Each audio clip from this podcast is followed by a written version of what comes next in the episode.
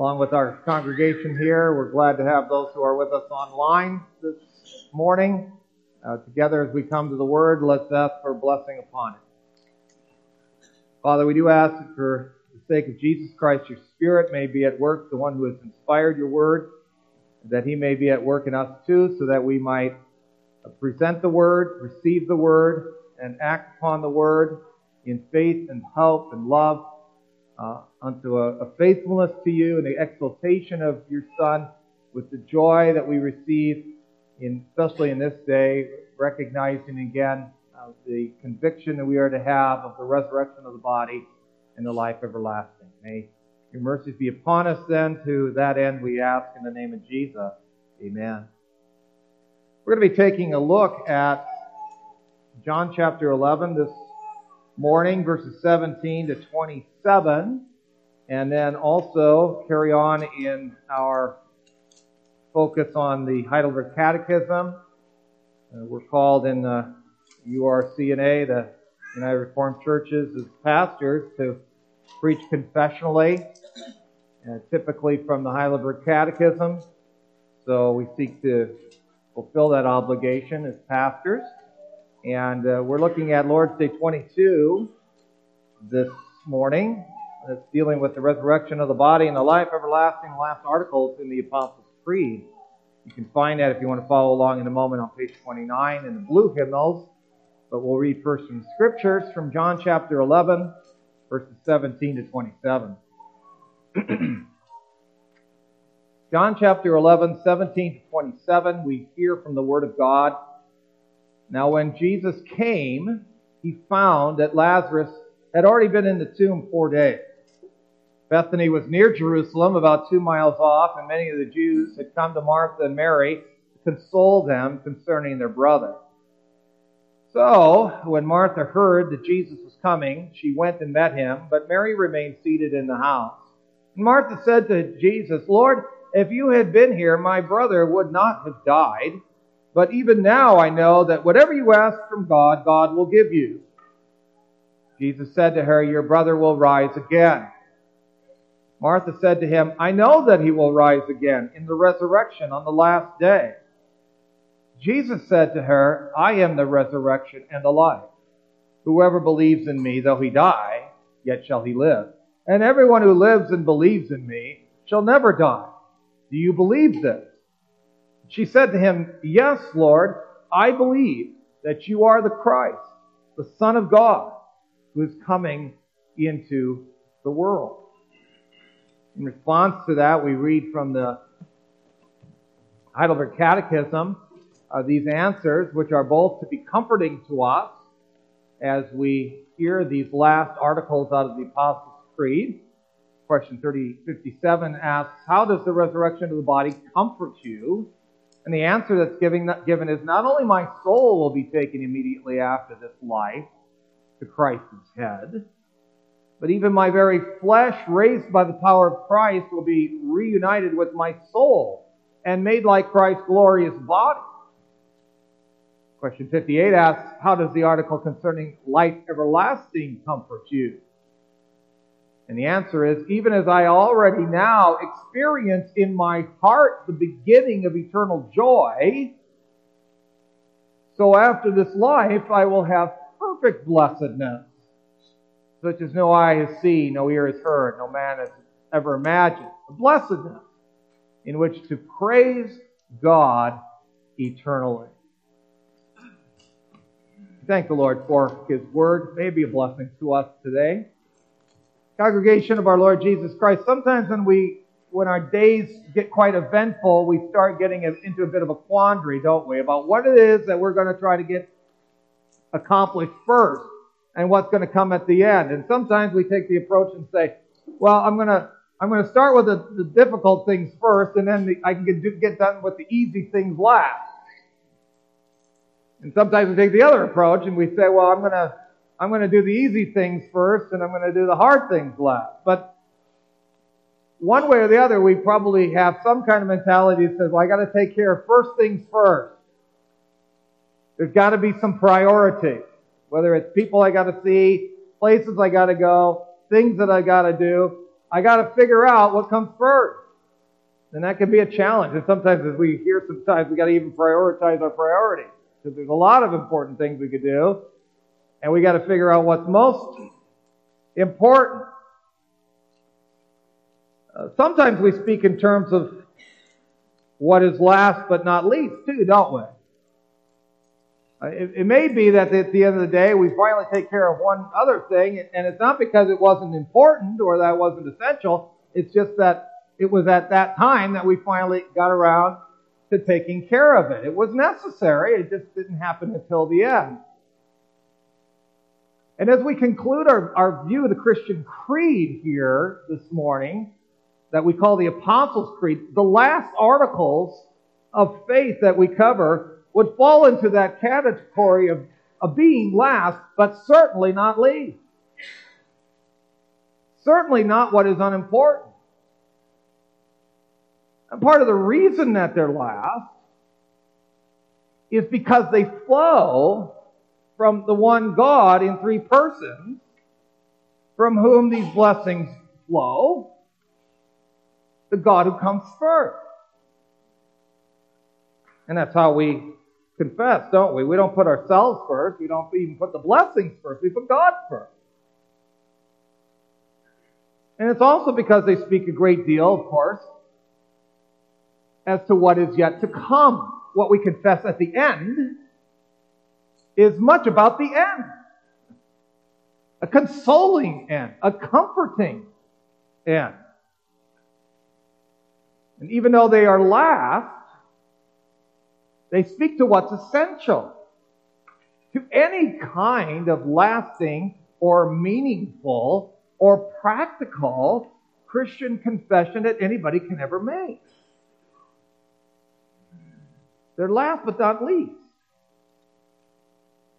And so as we spotlight this morning on John 11, particularly part of the dialogue between Martha and Jesus after Lazarus' death and before his raising, as a passage that that passage sheds light on the confession that we make that is truly last in the Christian creed, but certainly not last, or least, I should say. Certainly not unimportant. Certainly not inessential. We confess the resurrection and the life because of Jesus, who is the resurrection and the life. In looking at this passage, and we find that we also, uh, when we confess the 11th and 12th article of the Apostles' Creed, we, we discover comfort in the glories that await those whose faith is in Christ along with the Father and the Spirit. It is a comfort that addresses both a reunion of what is separated at death through the resurrection of the body, and also what is never separated from it. The everlasting life that we have in Jesus Christ, who is the resurrection and the life. So we focus first of all on the comfort of of the resurrection of the body, where body and soul are reunited in a glorious manner.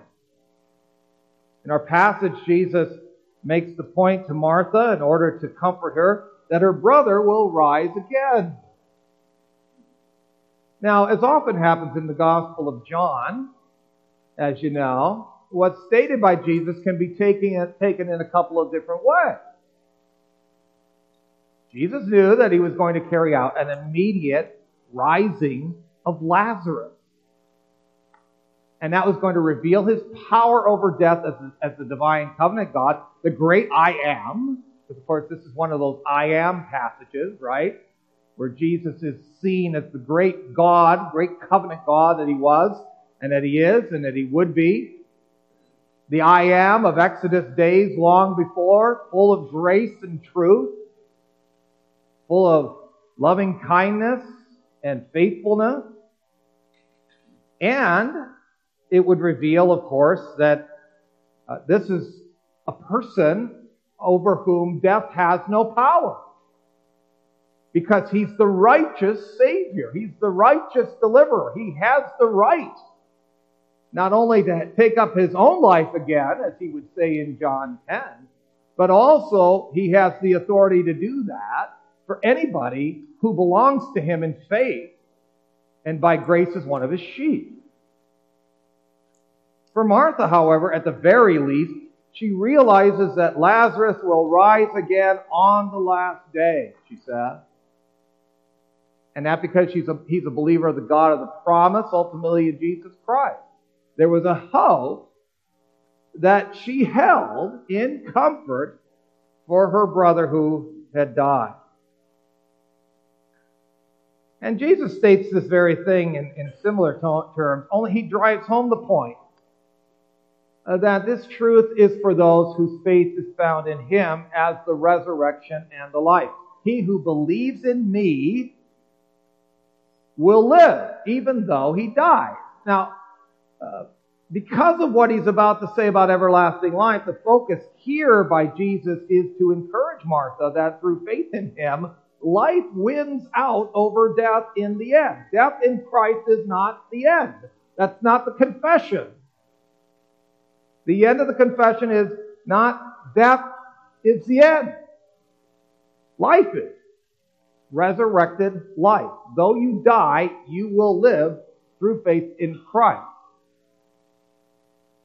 taking Martha's convicting confession then alongside of Jesus' promise, we see how important it is to know Christ. And how important it is to be convicted about Christian resurrection, both for ourselves and for those who have shared faith in Christ with us, who have gone the way before us. And that's part of the reason why this benefit this comforting benefit of, of Christian faith is part of the Christian confession. You wouldn't want to have it outside of the Christian confession. Without a conviction in the promise of Christ, of the resurrection of the body in Jesus Christ, the, the entire Christian confession becomes empty and moot. The Christian confession lacks power then, and joy, and hope. The Christian confession lacks purpose of life for holy living. Why? You, you might as well not make the Christian confession. If there is no resurrection of the body for those who are in Christ, the firstborn of the dead, then why do we bother confessing Christ at all? The scriptures are, of course, full of that truth that that a confession of the resurrection of the body is essential to the Christian confession of faith. If there is no resurrection of the body, then not even Christ has been raised and we're still in our sins. So why confess Christ? The Apostle Paul would say that if only for this life we have faith in Christ, we are to be most pitied of people. Why do you bother? People should just shake their heads at us and say, that's pathetic. The Apostle Paul would say that if the dead are not raised, then let us eat and drink, for tomorrow we die. Why should we do anything productive? Why not do anything destructive? Without the resurrection of the body, life loses its compass, its vision, its meaning, its joy, its hope that would otherwise be found in the redemption, the sanctified life, and the resurrection hope that we can enjoy when our faith is in the resurrection and the life. So it, we see the essentiality there of the resurrection. We also notice, of course, that, that resurrection in the confession follows forgiveness. Right? And that's the proper order of things. When we believe that the Lord doesn't hold our sins against us anymore, and we believe that Christ's righteousness has become ours, then the hope of resurrection follows because we're in Christ. There's a general resurrection of all people of which God's Word speaks, but the resurrection of a body of which the confession is speaking here is what leads to glory for the believer. The resurrection of unbelief leads to eternal shame. It, it's what is never to be longed for, you, and, and which should cause a reverential respect for the God who saves. Because you realize that He's also the God who judges for eternity the life of the unbeliever. The resurrection of the Christian confession then is one in which the believer's joy flows. See, it follows from the joy of the pardon of his sin to the joy and the benefit of the resurrection of the body. That's what's promised to the sinner who truly knows what it means to know pardon. Because it's a pardon that takes away the shame of eternal condemnation. There is no longer any condemnation for those who are in Christ Jesus. And then it promises and it provides the glory of resurrection life in Christ physically. There's plenty for which to look forward. The Christian knows that death is what we must confront. And he knows that separation between body and soul is going to happen. But he's consoled by its temporary element. I believe in the resurrection of the body. It's, it's not death that is final for the believer. It's resurrected life that's final for the believer. That's the end of it. And that finality and that reunion of the body in glory with the soul is what makes all the difference in the outlook and the attitude and the lifestyle that the believer will have as the, as the person who knows Jesus as the resurrection and the life. It makes all the difference. That's the difference it's to make in your life and my life. That outlook. And that life element is, is the stress in the 12th article where we confess also that we believe in, in everlasting life. We confess Jesus as the resurrection and the life as we confess the resurrection and the life everlasting. And because Jesus is the resurrection, there is resurrection. Because He is the life, there is life everlasting. And life everlasting is distinct from the resurrection. Resurrection is everlasting, but, but it's part of everlasting life. Jesus says, after all, that he who believes in me and lives in me will never die. That's the challenge of faith. Do you believe that? It's the confession of Martha in Christ, and it's to be our confession. Now, if one dies, how can one always live? That's, that's a paradox, isn't it? That's an apparent contradiction. But everlasting life, while it certainly directs attention to the end times and eternity beyond, is a reality in the Christian life. We, we make that confession, after all, that, that even already now I experience in my heart the beginning of eternal joy. Eternal joy.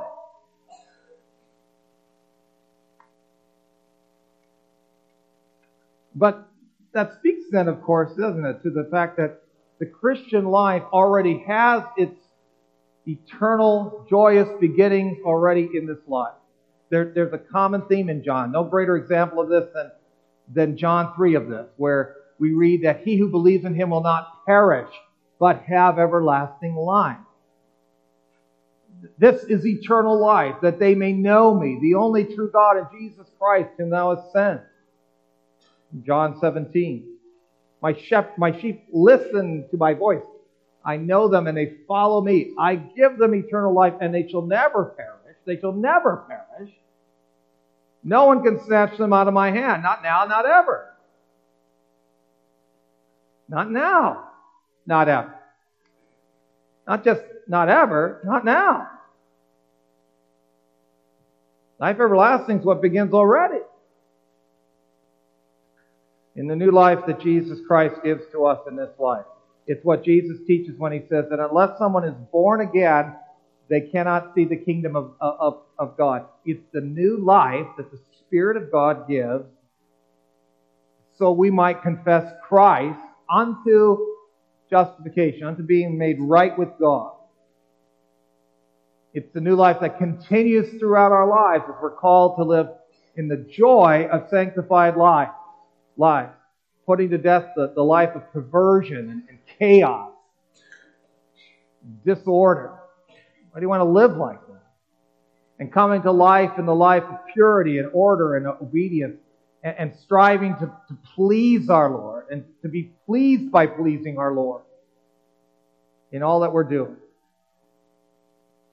Through faith in Christ, we, we already know, through faith in Christ, already the joy of our justification.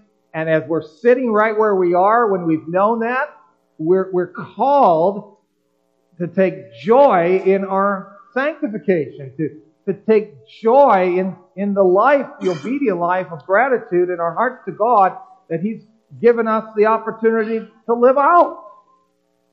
That's part of the you know, that's part of the eternal joy we already know. Part of everlasting life. You know, to, to go out of this place and say, I'm going to take joy in serving my God. We also confess, though, that even in our death, everlasting life is ours. Even in our death. Christ promises that, and we're not to miss that. He who lives in me and believes in me will never die. In our experience of death and when others in the Lord pass away, we're not to miss that consolation for our hearts. The Catechism doesn't want us to miss it either. Why do these things comfort you? He who believes in me and lives in me will never die. How is that possible? Our confession in light of Christ's word says, My soul after this life shall be immediately taken up to Christ its head. No halfway house of purgatory. No soul sleep for God's people. We're encouraged that not even death will be able to separate us from the love of God. We go to be with the Lord, which is much better by far. That's part of the everlasting life which we confess. And that's certainly part of what Christ teaches and promises us here that when we believe in Him, we live in Christ, and if we live in Christ, there's an element of our life which will never know perishing. He who believes and lives in me will never die. Everlasting life might be the last of the things of which we confess. But it's certainly an element that provides for the believer the benefit of benefit for those who, whose trust has been transferred from self so that the creed is no longer, I believe in me, but I believe in God, in Christ, the resurrection and the life. It's the benefit of benefits because it starts with the new life unto faith in Christ unto justification. It progresses through your life. It is progressing if you're a believer in Christ. It's, it's is progressing through your life now with the joys of serving Christ through the new life in Christ. That's what you get to do when you wake up in the morning. You get to serve in the joy of your Savior. Death cannot break our life with Christ. We go to be with the Lord. And that all leads to the resurrection where there'll be no longer any tears or pain or crying or death because the old order has passed away. We serve our Lord perfectly. And it kind of reminds us of what the apostle says to us in 2 Corinthians chapter 4, 16 through 18. Therefore, we don't lose heart. We don't lose heart. Though outwardly we're wasting away. Yet inwardly, we're being renewed day by day. And our light and momentary troubles are achieving for us an eternal glory that far outweighs them all. And so we fix our eyes not on what is seen, but what is unseen. What is seen is temporary. But what is unseen is eternal. Resurrection and everlasting life are not the first things first. And the reason they're not the first things first is because that belongs to God, whom we're to trust in Christ, the resurrection and the life. But resurrection and life, while they're last in our confession, are not least at all. They are essential for us to know and to embrace. Resurrection and everlasting life flow from our trust in God. They flow from a trust in Christ, the resurrection and the life. And I would pray that as the Catechism wants it to be for you too, and as the Scriptures want it to be for you too, above all, I would pray that Christ as the resurrection and the life might be your comfort too. You're called to find your pardon, your faith, your life, your future, your joy in Jesus Christ. When you get up in the morning, go to bed at night. The resurrection and the life. Amen. Let's take a moment to respond in prayer, shall we? Father, we come recognizing that first things are first. And first is, is you and your Son and your Spirit, certainly Christ, the resurrection and the life. But when you're first, and when we hear about the resurrection and the life of last, that's not least at all. It's essential, it's important, it's vital for us to focus on that.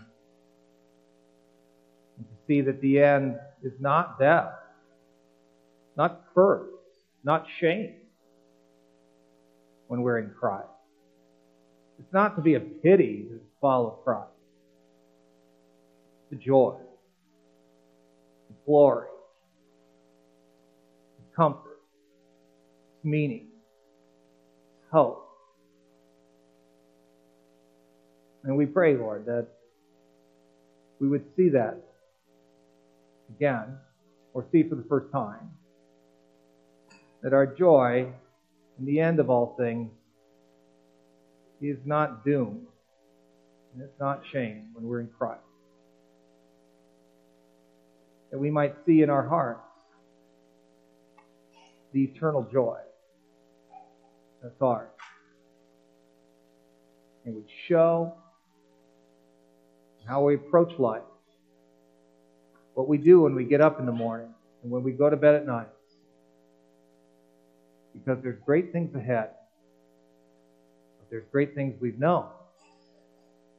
The joy of redemption, the joy of serving you, and yes, indeed, the anticipation of even greater things, the benefits of benefits that come when we've known Jesus, the resurrection and the life. We pray that you would hear us in Christ's name. Amen. We're going to sing.